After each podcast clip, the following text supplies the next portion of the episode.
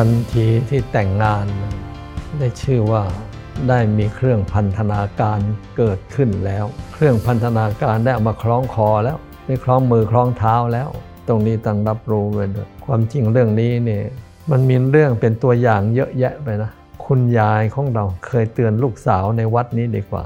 มาเล่าให้ฟังเป็นข้อคิดคือคุณยายท่านก็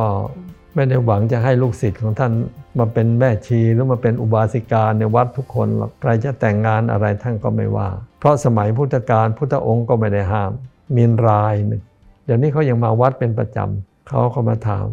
ยายหนูว่าจะแต่งงานเนี่ยดีไหมคุณยายตอบดี ผู้ชายในโลกไอ้ที่ไม่เจ้าชู้ไม่มีหรอกจำคำนี้ไว้ผู้ชายในโลกที่ไม่เจ้าชู้นะไม่มีหรอก เพราะไอ้ที่มีน่ะ มันรู้ว่าเจ้าชู้ไม่ดีมันก็ไปบวชแล้ว เพียงแต่ว่าเจ้าชู้มากหรือเจ้าชู้น้อย ยายก็เตือน ถ้าคุณคิดว่าจะแต่งงานก็ตามใจ แต่อยากจะฝากเอาไว้ทำใจเอาไว้ก่อน ถามใจตัวเองทำใจได้ไหมพ้นบันไดบ้านไปสามก้าวแล้ว ถ้าไปเจอเข้าไปกับผู้หญิงอื่นน่ะทำใจได้ไหมถ้าทำใจได้ก็ก็แต่งไปเถอะ ถ้าทำใจไม่ได้ก็อย่าแต่งก็แล้วกันจะแต่งไม่แต่งยายไม่ห้าม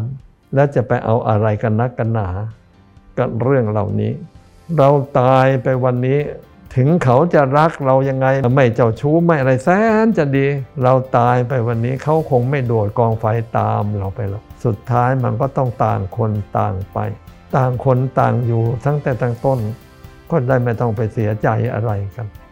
อย่างนี้จะสบายใจดีกว่าไหมฝากเอาไว้เถอะ